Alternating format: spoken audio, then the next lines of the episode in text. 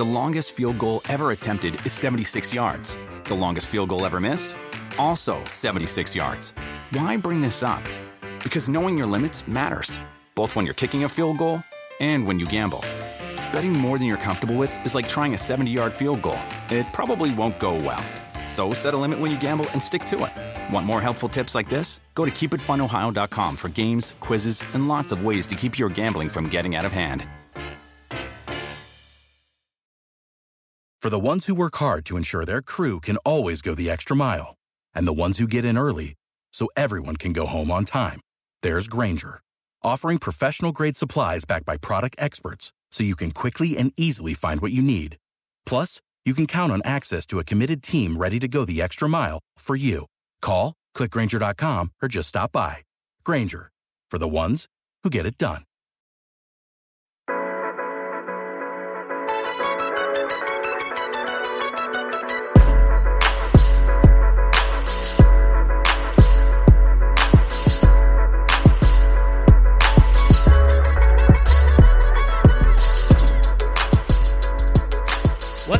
Everybody? I am Raymond Summerlin, your host for this edition of the Rotoworld Football Podcast, and I will be joined today, as I am every single Thursday, by Rich Hribar to discuss the Thursday night game, as well as the most interesting data points from his weekly worksheet column, as well as later by Nick Mensio, who has all the most important starts and sits for Week 13, the pivotal Week 13 of the fantasy football season. Before we get to that, however, I would like to remind you to rate and review the podcast wherever you find it. It helps other people find the show, it helps us in the rankings, and we very, very much appreciate it. With that out of the way, what's going on, Rich? What's going on, Ray? Like you said, week 13, you know, kind of the last week of a lot of regular seasons. And if your leagues are a lot like mine are, I mean, there's still, as in a lot of these the leagues I'm in, there's still just a big gaggle of like six and five teams where you know anyone can still get in. So you know, hopefully, you know, we can get some people on the right track to you know securing that that seventh win or you sneaking into the playoffs here if they still need it. Yeah, I mean, it's a lot of a lot of 500 and near 500 mm-hmm. teams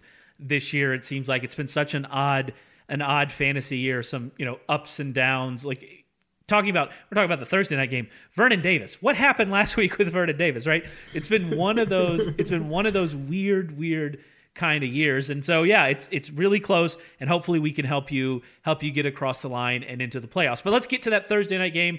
Every week we talk about Thursday night. This week it's Washington at Dallas, 45 and a half point total. Washington actually one point favorites on the road in Dallas. You know, my my how the mighty have fallen. Let's start with the road team. And I think it's interesting to talk about Samaje Perine because we've seen him come in these last two games, and I, I kind of doubted what was going to happen. You know, obviously he benefited from Chris Thompson getting injured, but he was he was already taking over a pretty big role. Now he's basically just the workhorse back.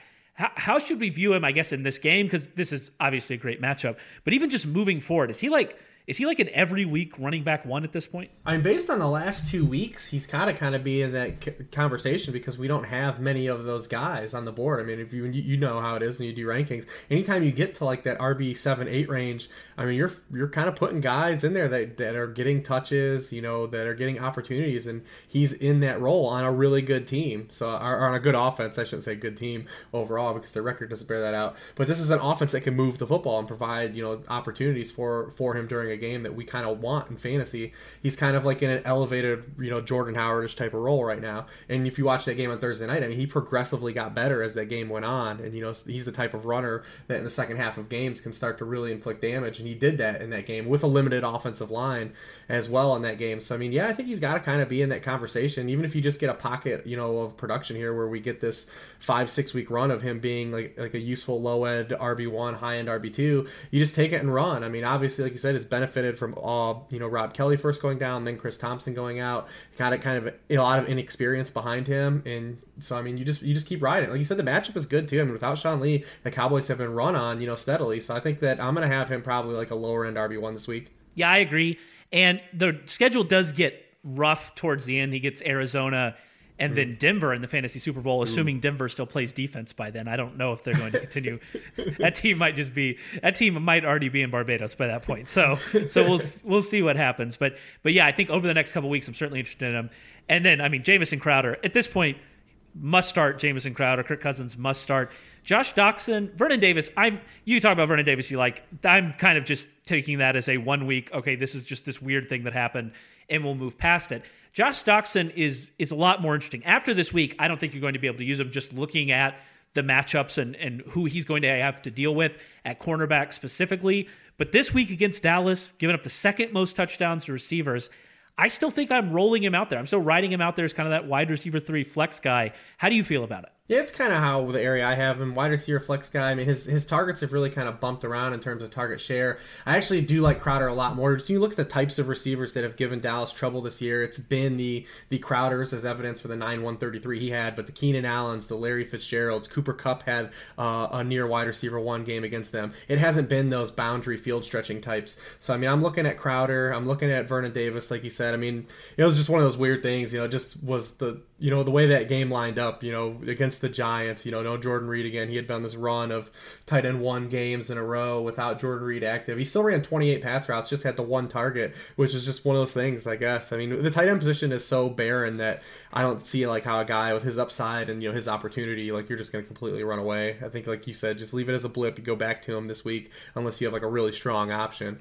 uh, and you you know you hope that you know those targets come back this week. But yeah, I mean, I'm in on as like a wide receiver three flex, like you said. I think that it's going to be a, a, definitely a Crowder Perine type of game though. Yeah, I think so as well. But when a team gives up that many touchdowns to wide receivers, and you're the guy who's going to be used in the red zone to score touchdowns, I think you you have to get excited about that. On the other side of the ball, we have to talk about Dak and Dez, right? We have to talk about what's going on with these guys, and and I guess what are you going to do with them? Because this is actually not a bad matchup for either of them. Dez a little bit more because you're going to see you know some Josh Norman, but it's still not a bad matchup. So what are you going to do with these guys? I mean, you you, ha- you have to just keep playing Dez. I think you know as like a wide receiver three, unless you are a team that's that's littered littered rich at wide receiver, which you know you may or may not be. But I know a lot of teams that have Dez really aren't in that situation. I mean, he just you just kind of have he has to carry like low at wide receiver two, wide receiver three expectations. Though he did like he did have a, a, a moderate like PP good PPR game when these teams last played, and they only had 22 targets as a team in that game in the rain. I think they'll definitely be more than 22 pass attempts in this game uh, for for Dallas, and he runs 75% of his routes away from Josh Norman. So I mean, it's not so you're not really scared. Um, you know, but Bashaud Breeland's been been pretty decent this year as well. So I mean, it's just you need this offense to get on track though is the problem. I mean, if its offense isn't sustaining drives and setting up scoring opportunities like they haven't, I mean, Dez doesn't have a chance to score, and he hasn't scored now in five straight games, which is the longest uh, streak he's ever had in the middle of a season. So I mean, you just keep rolling him out and you know hopefully you get a touchdown and you get some opportunity. I definitely think there will be higher pass volume. Dak's a little different. I don't really see how you can trust him given how replaceable quarterback uh, points are and how he scored the last three weeks. Granted, this is a much softer matchup than the ones he's had, especially the last two weeks. Uh, you know, he, even though he was at home in both those games, you know, the Eagles and Chargers have been defenses that have been really strong. I mean, Washington has also allowed 50 or more rushing yards to three different quarterbacks this year, so Dak has a little bit of that in his back pocket. Uh, but I mean, there's just like a lot of things have worked against the Cowboys, uh, and it's not just the Tyron Smith thing, it's not just the Ezekiel thing. It's a uh, a compilation of a lot of different things pulling pulling in different directions that have kind of torpedoed you know this end of season run here for Dallas. And like I said, with with the, with the quarterback points being as replaceable as they are, I don't see like how you just don't give him another week and say I got a soft matchup. Hopefully he gets right next week. I can use him at Oakland if he does get right in this week. Uh, and you just go out and you hit a stream, whether it be you know uh, a guy that we'll talk about later in the show, uh, and Josh McCown or you know you know Case Keenum if he's still available, something like that. And you give it another week and see how he does in this matchup. Well, I mean, Jameis Winston still out there in a lot of leagues, or at least was on Tuesday. Uh, Tyrod Taylor, I'd probably start Tyrod Taylor over him. And let's move on to Josh McCown because that's you know the first guy you want to talk about. And I think that I would probably start him over Prescott this week as well. Do you agree? Yeah, I would. I would. Like I said, Dak's gonna be real tricky to trust. You know, especially if you're in a must win. And you know, McCown is one of those guys. The air raid is back, baby, man. Josh McCown. I mean, he's already set career highs in passing yards and passing touchdowns at age 38, and he's had like a very peculiar season. I mean, McCown is tied with Matthew Stafford now at the league leading. He's got 11 touchdown passes from outside the red zone. He has just six touchdowns, touchdown passes in the red zone, which is 26th in the league. For some context, 66% of the touchdown passes in the league are thrown from inside the red zone. I mean, that may scream regression, uh, but McCown just keeps producing, you know, regardless of opponent. I mean, he has 16 or more points in five of his past six games. He just posted uh, a season high against the Panthers, the most points they allowed on the season to a quarterback. He threw for 300 yards and three touchdowns. The Chiefs have only allowed multiple touchdown passes in two of their past six games, but they are giving up the splash plays. They're allowing 13.1 yards per completion. That's 31st in the league. They're allowing the fourth highest rate of passes to go for 20 or more yards in the season. That's something that plays right into the principles of this Jets passing game. So, I mean, I think McCown's going to be another one of those guys that gets, you know, 15 to 17 points this week, if not more. And he has multiple touchdowns, six of his last seven games. You love that, right? Love to see those touchdowns. I think you you're right that there is some concern that that could that could certainly come back down to earth. But the Chiefs on the road this year against quarterbacks have not have not been great. I'm I think that this is a pretty good matchup for Count, and I, I certainly would start him. Let's move on to another guy that is a surprise. I don't think if you'd have told me at the beginning of the year that Davante Adams would enter the fantasy playoffs as the clear number one receiver in Green Bay, that I would have trusted you. But that's where we are right now, and he has a great matchup this week. So, so what's kind of his outlook? How are you viewing him? Yeah, definitely. If we had told you that, you would have said, "Oh man, some guys got injured," uh, you know. But especially in the context of that Brett Hundley took over too, as well. I mean, you know, Hundley has all but largely nuked one of the elite offenses in the NFL. But Adams has not only survived, like you said. I mean, he's elevated. He's been elevated by Hundley's arrival under center. His target share over the past four games has been 26.3, 32, 27.8, 34.6, while he's been the wide receiver 27, 12, 8, and 11 over that span. For some overall context, Hundley has targeted Adams in 28 per six, 28.6% of his throws overall, while Adams was targeted by Rodgers on 20.4%. And that was with, you know, basically Jordy Nelson missing an entire game against Atlanta. You know, Tampa Bay, we talk about them, it, seems like every week. I mean, they're facing the most targets per game, 10.5. They're allowing the most receiving yardage uh, per game to opposing wide receiver ones, while allowing the second most touchdowns to opposing wide receiver ones at eight. Uh, they're also getting murked in the vertical passing game. They're allowing the most completions, highest completion rate, and touchdown passes on throws 15 yards yards or further downfield. So I mean that can set up a splash play like Davante Adams has hit the past two weeks against Baltimore and Pittsburgh. Um, and he, you know he's just getting tons of opportunity from Hundley and has turned it into high end production. Um, like I said, while the Buccaneers have just been one of our favorite targets on the season at this point, and we're at the point of the season where you specifically are looking at the schedule and saying who are these teams playing, who are the guys getting opportunities in these in the, against these teams in this game, uh, and the Buccaneers defense is one of those teams. Absolutely, you're you're going to attack this matchup, especially mean, Adams plays so much on the left side of the offensive formation. He's going to avoid Grimes mostly. This is a this is about as good as matchups get for receivers, except for maybe the next matchup, which is the one that DeAndre Hopkins gets against the Titans. And as it turns out, Hopkins is so good at football that it does not matter that Tom Savage is his quarterback. He just keeps doing it, keeps doing it, keeps doing it. And I, I, would expect you think it's going to continue this week against the Titans. Oh yeah, absolutely. I mean, he's had a very special season. Even the Texans going back to Tom Savage uh, the past month, he's been unaffected. He's got 17.6 or more PPR points in all four of Savage's starts over the past month. The impressive part um, of all four of those games is they come, they've all come against teams that have been limiting wide receiver one production all season long. You know, something that definitely isn't the case this weekend. I mean, Hopkins leads league with 34.2% of his team's targets. He's roasted the Titans over his career. He averages 103.3 receiving yards per game against Tennessee, his highest total versus any opponent he's faced multiple times. He has at least 94 receiving yards in seven of those nine career games, and he's been he's been a wide receiver one in six of those nine games with 14 and a half or more PPR points in seven of those games. When we look at Tennessee, they've allowed at least 14.6 PPR points to every wide receiver one they face, with the exception of T.Y. Hilton twice and Kenny Britt. Uh, you know, while allowing a league high nine touchdowns to opposing wide receiver ones. So I mean, this is a definitely a, a week where Hopkins stays, you know, cemented in the top five to, to uh, regardless of Tom Savage, you know, who hasn't been able to submarine his season yet. Yeah, and I mean, I just I I don't need to add stats to what you just said, but second most touchdowns to receivers. He lit them up. You mentioned his history. Lit them up last time. Obviously, that was with Deshaun Watson, but it's just I think he's probably maybe the second or third best play this week, and I'm I'm very excited to have him in my lineups in a must-win game, one of my must-win games. Finally, a guy I would be excited to have in my lineup. Unfortunately, I do not have him in any leagues, I don't think, but I definitely have him in some DFS lineups, and that is Alvin Kamara. And he's such an interesting fantasy player because logic tells me, my brain tells me he cannot keep doing this, but he just keeps doing it. So tell me what to think. Yeah, it's kind of one of those just perfect storm situations, and the production's there. And we've we've seen this happen, like not to this extent, but where these things just don't course correct themselves in the midst of a season. You know, uh, a full season sometimes is still too small in the NFL. We forget that sometimes the sample size.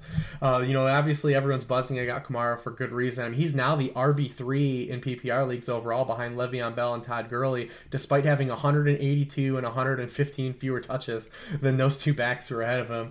Uh, he's been a splash play dynamo, as evidenced by his, his ridiculous 7.1 yards per carry, 10 yards per reception. That has led to splash play scores. He leads all running backs with six touchdowns of 10 yards or longer on the season.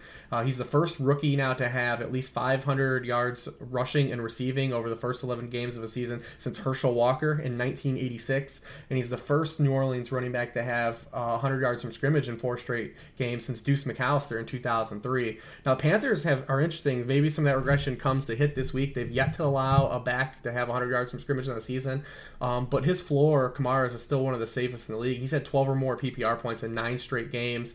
Uh, the Saints haven't done that for a running back since Darren Sproles in 2011. I mean, you're always playing him. I just wanted to use this part as a salute to his awesomeness and ridiculous so far.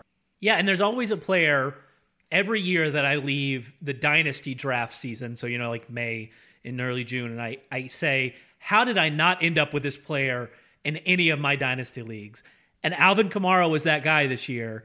And now I am deeply, deeply upset about it. Uh, it's just it hurts it hurts my soul. But I guess no one cares about your fantasy team, so I would say he was just very interesting. He was a guy I didn't have a great pulse on just because he was. I mean, he looked good when he played, but you know they never played him. Uh, he popped when he was in, but I just didn't have a great read on him, and I only took him by default. Like in some dynasties, just the situation he went into and the type of player he was, it felt like a good fit. But like I, he was a guy that I really didn't have like a true pulse on as a prospect. Yeah, he was someone I I just if a guy that just can't get tackled. When a guy can't get tackled, he's probably a pretty good running back, and you should like him. And that's Alvin Kamara. It's also Kareem Hunt. So so fun. Something something to watch, I guess, moving forward. Thanks as always, Rich. Remember to read the worksheet on rotoworld.com every week. You should do it. I do it. You should read it as well. You can find Rich on Twitter at Lord Reebs, and I will be back with Nick Mensio in just a second.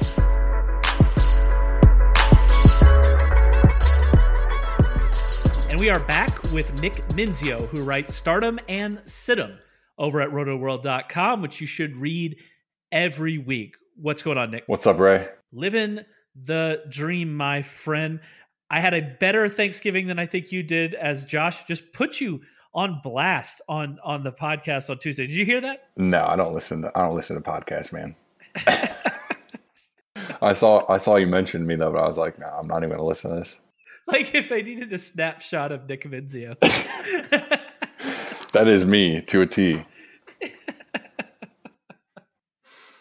Uh, that's good stuff.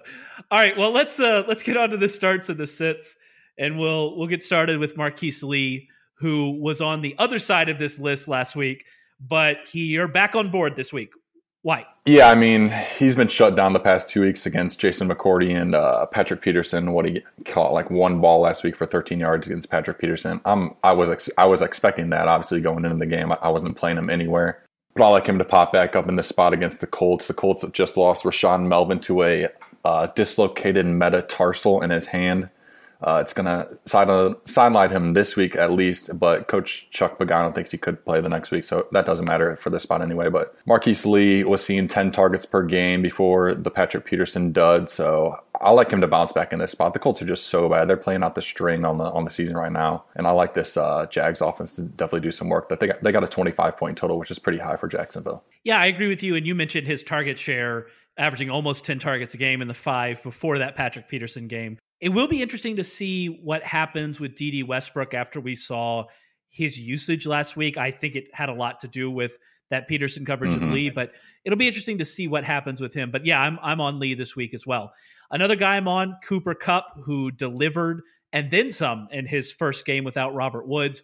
Do you expect him to keep that going this week against Arizona? Yeah, PPR leagues last week, Kupp was awesome. It just would have been better if he scored a touchdown. Uh, he he came close on that broken play, that kind of that ball that kind of got lost in the sun against Kenny Vaccaro that went for I think 53 yards. But I mean, 11 targets, season high, 116 yards, a season high. Uh, catches, or he had eight of them last week. That's a season high as well. Just with Robert Woods out of lineup, they're just leaning on Kupp hard in, hard in this one. And then, like we mentioned, Patrick Peterson with Marquise Lee. I think Sammy Watkins is going to be the one drawing Peterson this week. So I think Kupp could flirt with 12 to 15 targets in this game. It's a pass funnel defense in Arizona. They play really strong run defense. So I think Jared Goff's going to be delivering a lot of balls to uh, Tyler Higbee, uh, Cooper Kupp in the middle of the field, Todd Gurley out of the backfield. So I like all these guys a little bit. Not Higbee as much, but I like Curly. I like Gurley and Kupp a lot in DFS. And I mean, it's worth noting that Kupp had a pretty good game against these guys the first time around, and that was with Robert Woods there. So if they're going to have to funnel even more targets to him,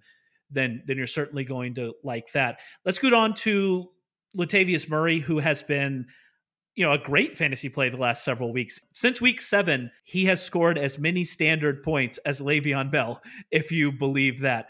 But you are off him this week. Yeah, he's just, uh, man, I just, I know the volume is awesome. He's getting a ton of carries 18 carries, 19 carries, 17, 15, 20 his last five games. I scored five touchdowns in that span, but I just am not a Latavius Murray believer at all, and I don't like guys that don't catch passes, and he catches none. He's he last caught two passes in the game back in like week four, I think it was. So I like Jerick McKinnon in this spot to bounce back against the Falcons. The Falcons really play play strong run defense. They're uh, they're allowing uh, 3.27 yards per carry on the ground to running backs over the last five games, uh, but they're they're allowing the sixth most most catches to running backs in that span. So I like McKinnon to bounce back in this spot and, and Murray to take a little bit of a backseat in this one. I don't know if I can overlook the volume. Like you make really great points. Yeah, I mean, I'm not saying flat out bench this guy in fantasy, but I would definitely temper my expectations back a little bit. Yeah, yeah, I, I think that's fair. I think that's fair. All right, let's get to DeMarco Murray, our last guy who has been, unlike the other Murray, downright bad the last couple weeks. Do you think he's going to turn it around against Houston? Oh man, I don't I don't know. I just I don't see it obviously, but uh, he's been held under 20 rushing yards in three of the last four games. Played a, a 10 week low, 53% of the snaps last week. He just looks flat out done. Uh, the the Texans are getting Brian Cushing back from suspension this week. Uh, they've they're allowing 3.2 yards per carry to running backs over the last five. Just the way to beat this this defense is through the air, and I think Marcus Mariota has been a huge disappointment, but he's going to be the one that's going to have to do it in this in this spot. And uh, the Titans have an awesome total of 25 points, but Derrick Henry took over that game last week late in the game against the Colts. I think they need to lean on this guy more. And if the snap counts were indicative at all, I, I think they could go back to Mer, uh, go back to Henry in this spot more. So much like Latavius, I'm tempering expectations back on Demarco. I don't know if I could flat out bench him because of his volume, but I, am not excited about playing him whatsoever. And you mentioned it, Derrick Henry actually played one more snap last week. He's just been so much better. I hope that is a sign they are coming to their senses on this backfield split. It's not a good matchup anyway. Yeah, I'm with you on DeMarco Murray. I don't know if I could bench him, but I, am with you on kind of lowering expectations. Yeah. And I mean, Henry did all the work on that late drive, and then they lined up both of them in the backfield. DeMarco was the fullback, and they just gave the ball to DeMarco at the one yard line to give him the touchdown after Henry did all the work in them down the field.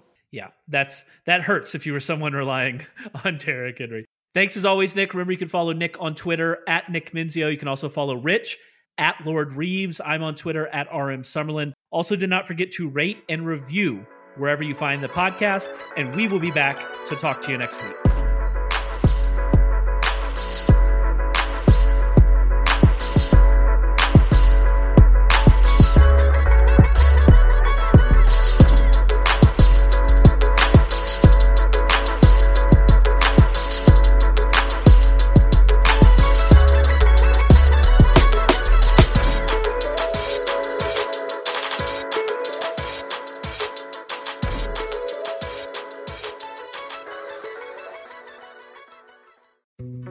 Dietz and Watson's been making meats and cheeses the right way since forever. What's that mean? It means never cutting corners, ever. It means cooking, not processing. It means our Virginia brand ham that's cooked to perfection, then twice baked to layer the flavors. It takes more time, but you can taste the difference.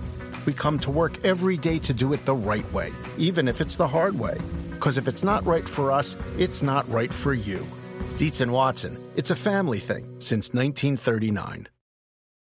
The longest field goal ever attempted is 76 yards. The longest field goal ever missed? Also 76 yards. Why bring this up? Because knowing your limits matters, both when you're kicking a field goal and when you gamble. Betting more than you're comfortable with is like trying a 70 yard field goal. It probably won't go well. So set a limit when you gamble and stick to it. Want more helpful tips like this? Go to keepitfunohio.com for games, quizzes, and lots of ways to keep your gambling from getting out of hand.